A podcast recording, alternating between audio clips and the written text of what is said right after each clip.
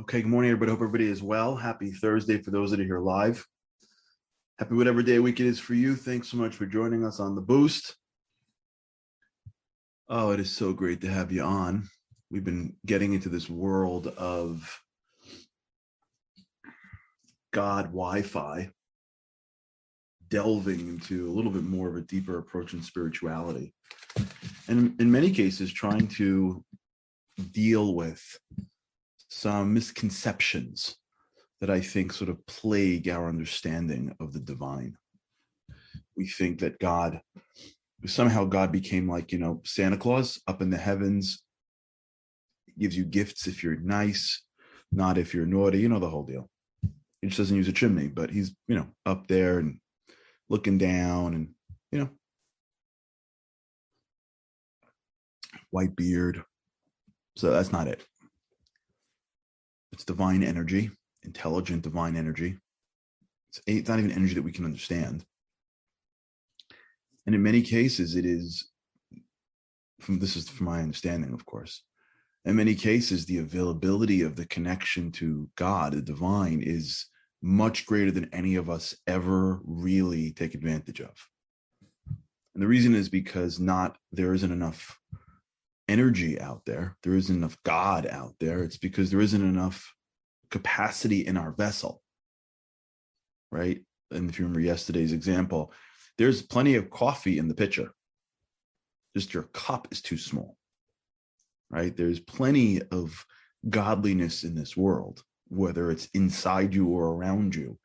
It's the it's us that doesn't have room for God. As one great Jewish thinker said, most people have the story of Adam and Eve backwards. God didn't kick Adam out of the garden. Adam kicked God out of the garden. And when you kick God out, when you kick God out, you lose the Garden of Eden.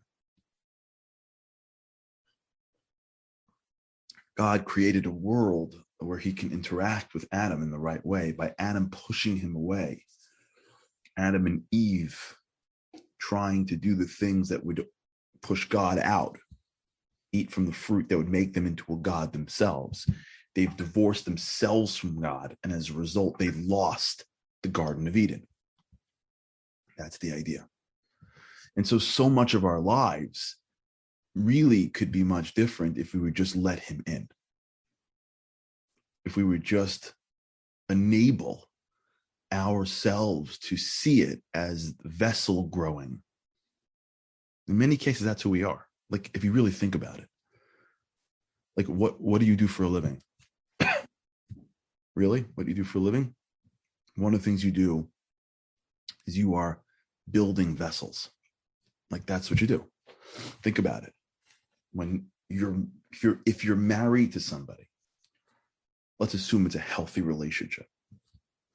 The extent of the relationship is going to be based and built on your ability to be a vessel, right? To be able to accept who this person is, the, the ability to be able to fill yourself with them. If you're incapable of being a vessel, then there's no room for another person. So you could be married to somebody and be totally and completely full of yourself so you're living together and like you're you're coordinating schedules. You may even be sharing children. But you're not really connected at a deep level not because it's not available. It's because there's no vessel. There's no room for somebody else. There's no room for another person. There's only you. Right? You see this sometimes with children by the way. Really. You see that parents when the kids are little because the kids need them so much. They they have this they create this space right? They create this room for the children. So you can see this you know mom or dad who's taking care of a 3-year-old and they're just obsessed and they're always thinking about them. And you know they they do things wrong and they forgive and there's so much room in their heart for that 3-year-old and then that kid becomes 18 what's changed in some cases the relationship evolves and the kid doesn't need parents anymore and there's a there's a there's a, a, a disconnect between the vessel that the parents have. There's not, there isn't the same level of room. When it comes to kids needing me physically, I know how to make room for that. Uh, I know how to get beyond myself for that. But now the kids don't need me physically. So when do they need me? And they speak back and they're not respectful. And the distance that gets created sometimes with parents of teenagers versus parents of little kids is not a physical distance, it's the vessel. There isn't as much room, there isn't as much tolerance, there isn't as much space in your own self for the extent of that child. And maybe there's enough room for a little kid with little problems, but there isn't that much room for a big kid with that big problems.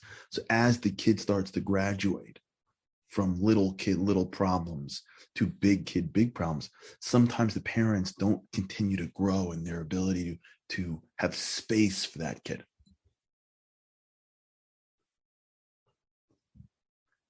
Being a vessel is really how other people can be part of your life. And really, if you've ever, if you've ever delved into understanding why certain people are great people.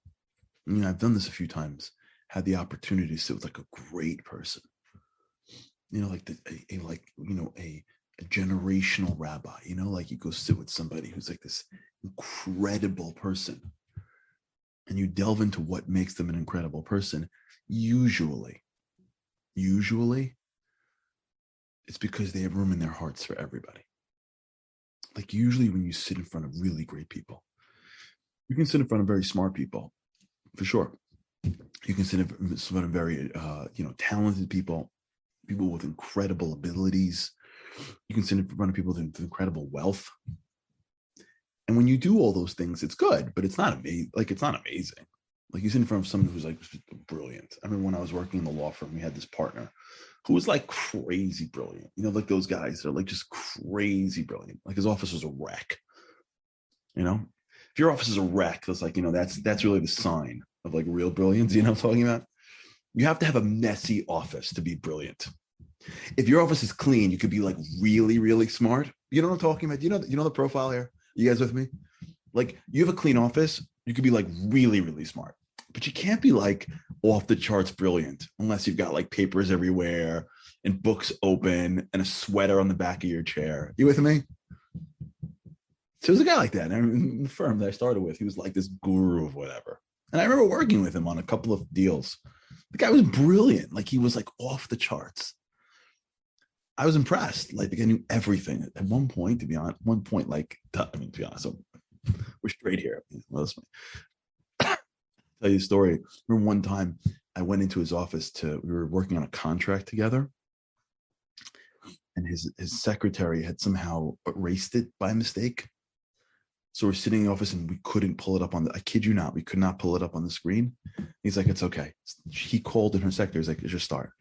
And he just started to just to recite a con like it was unbelievable. He's like, whereas the parties ABC. And he literally just page for page for page. I, I couldn't believe my eyes he just recited verbatim a contract, like a 30 page legal contract. And she's just taking notes. And he, I was like, holy cow. Like, it's insane. I didn't walk out being like, whoa, that guy's, I, I didn't walk out feeling like amazing. Right? I've been around people with a lot of money. I, have met, you know, uh, athletes before that are just, you know, world class. They're good guys. They're good people. I don't know. They just happen to be really good at this sport. They can throw a ball faster than anybody else. Mazel tov. Like it's nice and it's awesome. And in our society, that's considered to be like, you know, creme de la creme. But like when you leave their presence, you're not like, you're not, there's nothing that makes you feel different. In fact, many times when you leave the presence of certain people, you feel worse.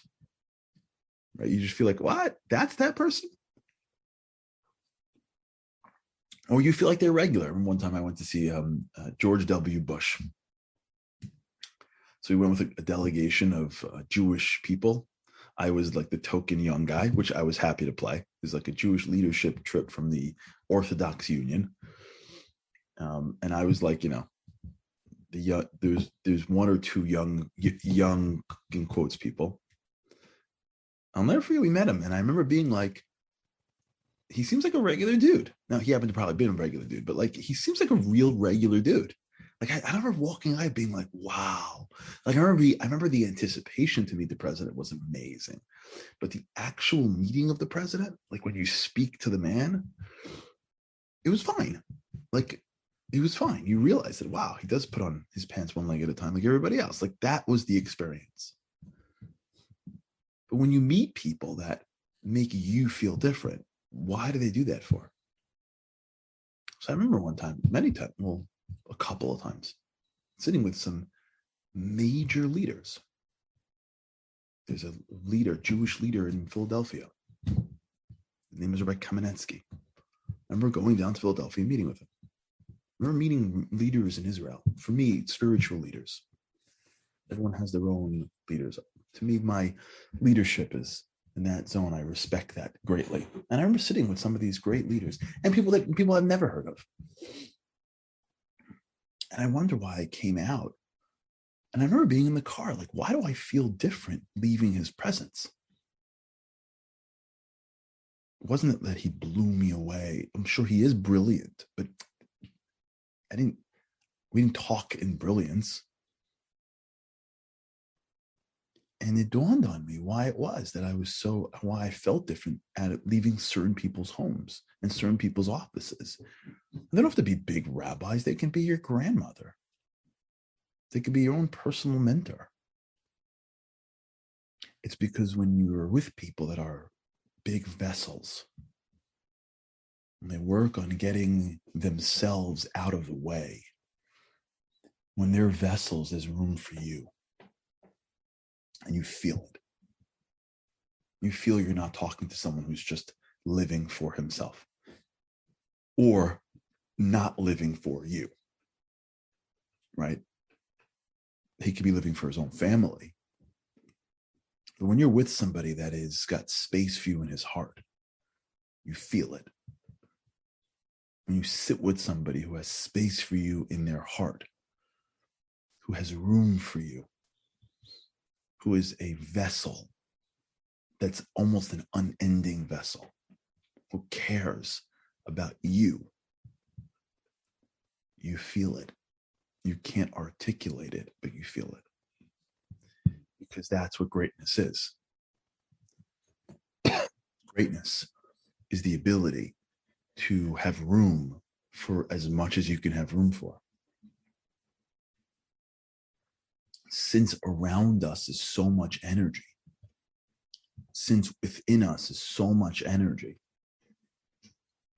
since we are constantly being sandwiched with opportunity, why aren't we more successful? It's because we are in the way. Me, my need to see the world tomorrow the way I saw it yesterday, my need to be right which means to confirm yesterday's belief, regardless of today's new information. My need to identify with what I identified yesterday with. My need to make sure that I am always as comfortable as possible, which usually stops us from opportunities that require a little bit of discomfort. My need to make sure that someone's worrying about me which makes prevents me from worrying more about you. We are in the way from our life. That's how it works. God's like, listen, I made you with me. You have a ray of divine in you. Everything around you is godliness. Everything pulsates with God. Everything. There isn't a blade of grass that doesn't have the underlying core of godliness. Everything around you is godliness. Everything inside you is godliness. Everything presented to you is a designed program for your greatness. All you got to do is be open, be a vessel, let it in. Stop fighting. Stop assuming everything.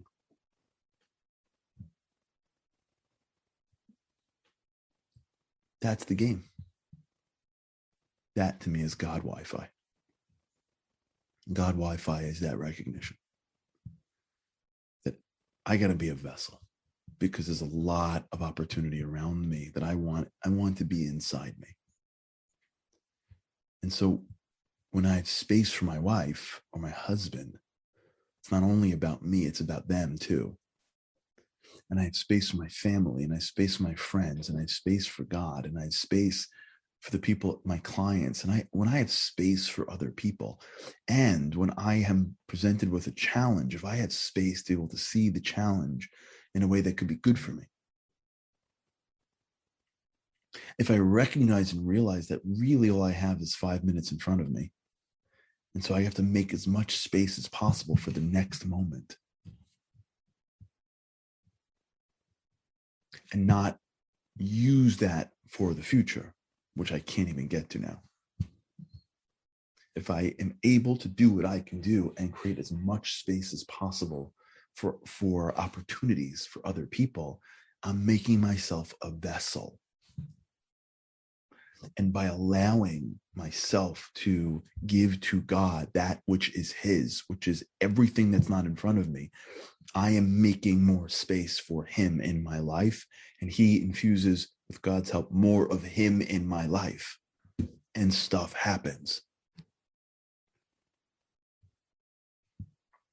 Just keep your eyes out and you'll see it. We call these HP moments. HP has is the um, acronym for a Hebrew term called Hashgacha Pratit or Hashgacha Pratis, depending on what you know part of the world you're from. That means divine intervention. Keep your eyes open for HP moments. You'll see them everywhere. When you give God a little room, just watch the way the world works. Just keep your eyes open. Just how he rolls but it's a new way. And it's not it's not a way that we were raised with. We were raised with the way way of control control control control control. Win win win win win. What about me? What about me? What about me? The couple walks in and says what about me? The kid walks in and goes what about me? We live in a dog eat dog world but that keeps you alive for sure. Dog eat dog is a great strategy for physical survival, but it is a terrible one for spiritual greatness. And that's the goal. You have to balance it. You can't be you can't be clueless to the world. But if you let the world get to you, man, if you let the world convince you that it's about dog eat dog, you think you're winning, you're losing that person who thinks they're winning is the biggest loser of the whole team. Sure, he or she has stuff around their neck and gold trophies or whatever. They don't got life. Life isn't beating somebody else. Not a good, not the life that you're going to deep down enjoy. So that's our challenge: to stop thinking of control and start thinking of being a vessel. Give up what I can't control.